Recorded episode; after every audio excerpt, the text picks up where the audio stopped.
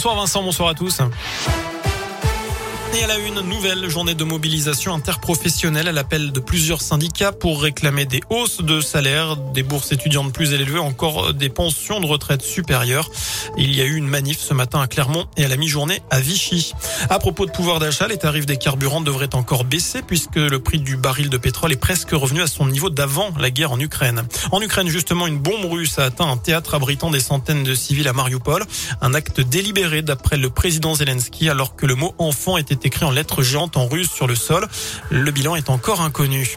La peine d'Ivan Colonna suspendue pour motif médical. L'état de santé du militant indépendantiste corse est très dégradé depuis sa violente agression par un co-détenu il y a quelques jours.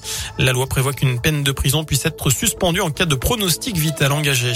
Il prétexte une agression pour éviter de retourner trop tôt derrière les barreaux. Un détenu de Rion a écopé hier de deux mois de prison supplémentaire pour n'avoir pas respecté les règles de semi-liberté. Condamné au départ à un an ferme, cet homme de 37 ans avait eu l'autorisation de se rendre lundi au CHU de Clermont en train pour honorer un rendez-vous.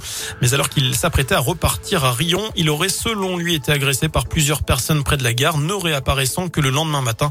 Une version qui n'a pas vraiment convaincu le tribunal.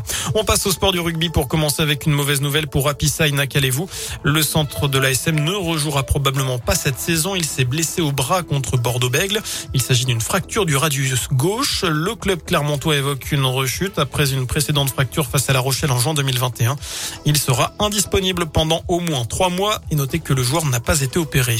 On termine avec du foot. La liste des Bleus pour les deux prochains matchs amicaux contre la Côte d'Ivoire et l'Afrique du Sud fin mars est tombée avec deux petits nouveaux, à savoir le Lançois Jonathan Klaus, mais aussi le joueur de Leipzig Christopher Nkunku.